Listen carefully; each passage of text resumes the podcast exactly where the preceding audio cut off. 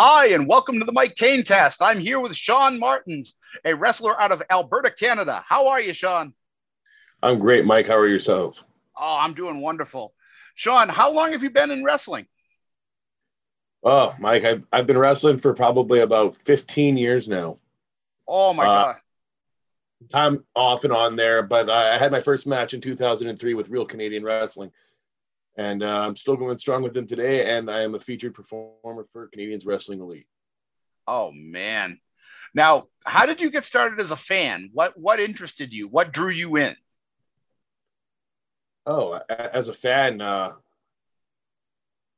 I, I was drawn in as a fan by uh, my uncle. Actually, was a huge wrestling fan, and I can remember being two years old and watching uh, King Kong Bundy and Hulk Hogan on television and it was just something that captivated me and i've never been able to wane from that actually. Um, every year something else just pulls me in tighter and tighter. Now was the stampede territory still active when you were young or? Uh, I, I, believe it was. Um, i'm one of the rare ones that i didn't really experience stampede too much as a child but uh, i know that it was very active when i was a child so it was oh. here Ah, oh, gotcha. Okay. So you start with Hulk Hogan, King Kong Bundy, that WrestleMania 2 era. Okay. Yeah. Oh man. Now, was it the larger than life personalities that drew you? Was it the action? What really stood what really stood out and, and sort of made it yours?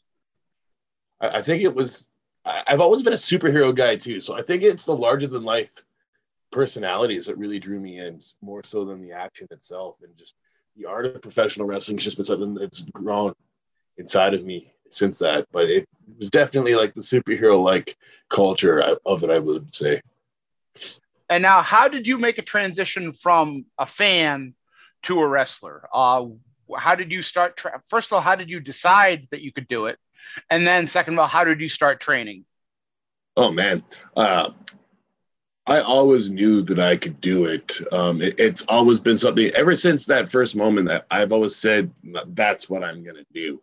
So my entire life has been a series of events based on accomplishing that goal of that's what I'm going to do. Whether it be drama classes at school, whether it be taking amateur wrestling, whether it be becoming a black belt in judo, all those kind of things all built towards the goal of being a professional wrestler. And I guess we can go through them kind of one by one. Uh, they they they probably seem obvious superficially, but I'm sure there's details there. How did judo help you as a professional wrestler? Oh man, like a lot of people don't even realize this, but like judo is the base form of professional wrestling.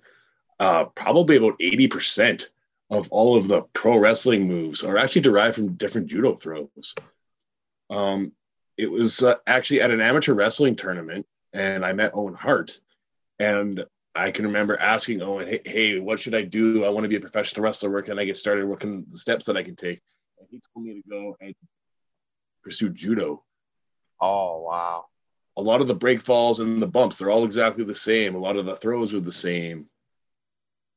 The discipline, it, it's it's uncanny how parallel the two worlds are. How old were you when you started taking judo?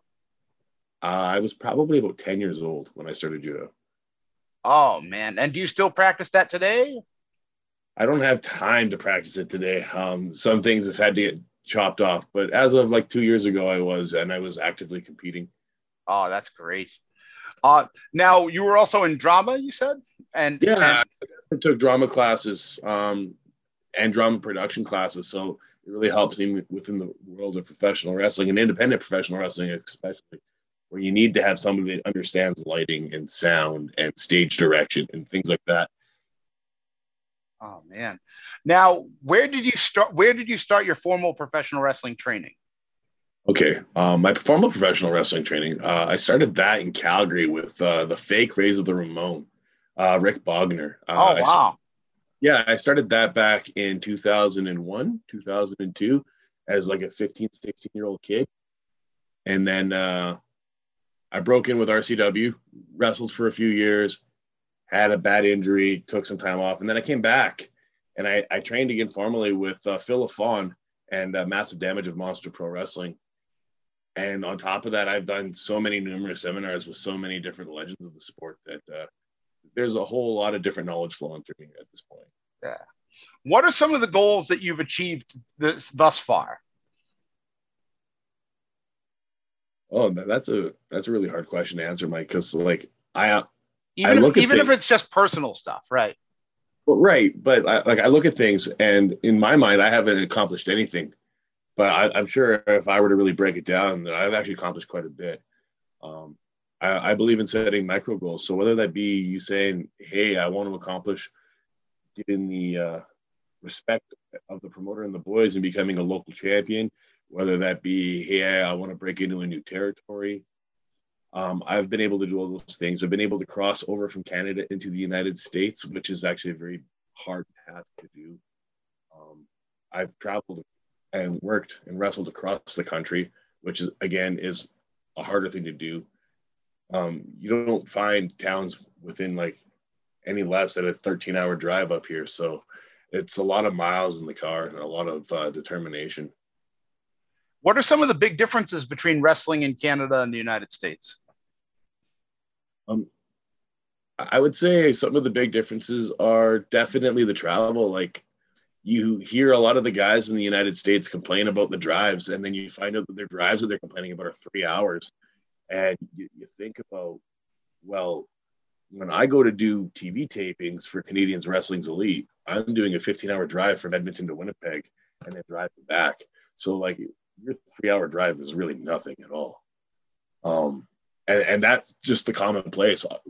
This country is so vast and spread out that any between any market, it's going to be huge drives. You think about the Northeast area, for example, of the United States, and you can't drive more than an hour without finding another major market, another major that's town. Right. So you could put a loop together and hit six different markets and have the total drive be seven hours of driving for the entire weekend where we do if we're doing a show like for example last week we just did a tour of saskatchewan and there wasn't a shot where there was anything less than a four and a half hour drive in between the towns. Oh wow. So it took me 10 hours to get to the first town and then for four towns it was four and a half hours in between each town and then 14 hours back. And that's what? a short tour for me. Oh my god. That's that that yeah as as an as an American that yeah uh, yeah you guys are you guys are built different when it comes to that. That's that's incredible man. I wow I admire that. Uh, who are some of the Canadian talent that are getting overlooked in the United States? We know there's so much great Canadian talent that we've seen over the years. Who are some of the, who are some of the guys that you see as peers who who really deserve a look here? Besides yourself obviously because obviously yeah, you do. obviously. Yeah. oh my there, there's so many and like you you see con- lists of Canadian talent not to sleep on, and it's really that those guys are just Ontario guys. Anybody from Western Canada, like there's such a rich hotbed of talent here. Guys like myself, Danny Duggan, AJ Sanchez, Cheetah Bear, Jude Dawkins, Heavy Metal, Michael Richard Blaze, Michael Allen Richard Clark, Sean Moore. There's so many that I don't want to miss anybody by putting right. up too many names. Sure. But like anything from Ontario West, nobody knows anything about the scene, and it's actually a hotbed of quality professional wrestling. Do you feel like that's something that the internet distribution can help with? So your FITE TVs and your internet wrestling TVs and things like that. Do you think that's going to be a help in the future to get the word out about those talents? I believe that it could be a help to help get uh, in the future. Um, the problem with that is definitely having promoters that are willing to pay those licensing fees and get that content out, and then finding production companies that are able to put together quality productions in order to get that out. So while that is a very valuable tool and it could very be very viable, it comes down to the individual promoters putting that together. When you come to the United States, where do you like working the most? You don't have to. You, you can name a, one or a few because I know you don't want to make anybody mad. But are there any places that stand out? I, I really enjoy the Midwest. Um, there's a lot of great people throughout all of the Midwest. Uh, the Pacific scene is great as well. Um, I'd like to make it out more towards the Northeast once these restrictions ever lapse. Yeah. We can get across the border. But yeah, I, I would say definitely the Midwest scene is kind of where I've made my United States home. So you feel you feel comfortable in Ohio, Michigan, Indiana, those kind of places. Yeah. The, the, the Dakotas, uh, yeah. Minneapolis. Oh wow! Okay, that's great. And stylistically, how how have you evolved over the years? What how what have you changed? What have you added? Because you mentioned obviously the judo base. Uh, what other elements have you brought to bear?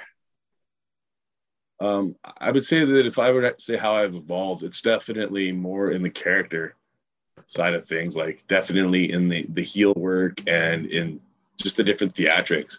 Um, there, there's definitely a difference between arena wrestling and local intimate wrestling, and even a difference between like major independent wrestling and what you would see more territorial wrestling up here. Um, Western Canada is still very much so stuck in the days of Stampede wrestling and uh, just the over the top characters and the gritty style, and not so much in all of the flips and stuff that you would see more in the American independent scene.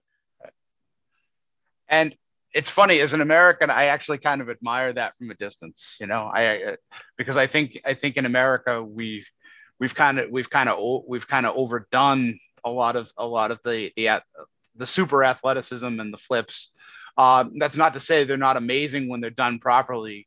It's just to, it's just to say that right now right now they're I think the I think the fans are the fan the fans can become desensitized to it, and I think there's a lot of room for really good technical wrestling here. So so no, it's I'm glad to hear I'm glad to hear that's happening there. Uh, where would you like to work? What are your aspirations going forward? I'd like to work everywhere, Mike. Um, yeah my, my biggest goal right now is trying to get my foot into Japan. I, would love to do tour of Japan, even if it's only like a one month tour, even if it's only a one week tour. I just really need to get myself to Japan somehow. Yeah. Okay. I just uh, just as a point of reference, I lived in Akita up north for about three or four months.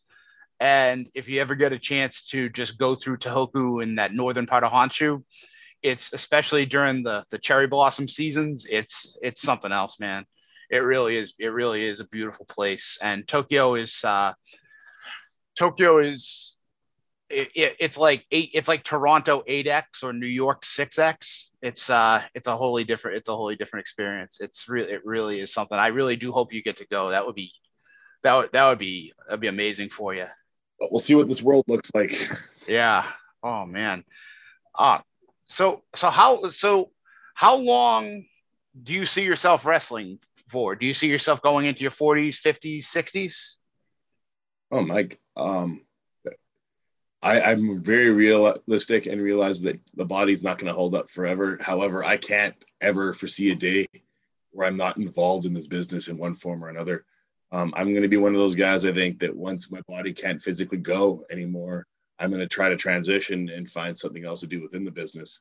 Yeah. But I can't imagine not wrestling. So I'm hoping into my 60s. I guess is what I'd say now. But yeah, I asked that question because the passion is so obvious that it was that it's like, okay, this is a this is a guy who's already made the sacrifice, who's clearly dedicated himself and still has the same fire that he did 15 years ago when he started. So I think my fire's stronger. Yeah. So that's great to hear, man. And also, again, if you have the other production elements if you have the other experience, then that bodes for a really great long career for you. Uh, where what are some of your upcoming what are some of your upcoming dates? Uh, my upcoming dates. Um, Canadian Wrestling's Elite is going to be uh, going on tour here soon. Uh, what is it, the second week of October? I believe we're back in uh, Saskatchewan. Third week of October, we'll be going through Alberta. Um, check cwecanada.ca for dates. Uh, Real Canadian Wrestling, always running every Friday, Saturday, Edmonton and Calgary, with vaccination passports, no, of course, but. And where can people find you on social media? Oh, I can be found uh, on Instagram at Headline Sean Martins, uh, Facebook at Headline Sean Martins, Twitter at Sean Martins, and uh, yeah, that, those are the big three. Those are the three that I use. So, all right, Sean, thank you for appearing on the podcast. Oh, thank you, Mike.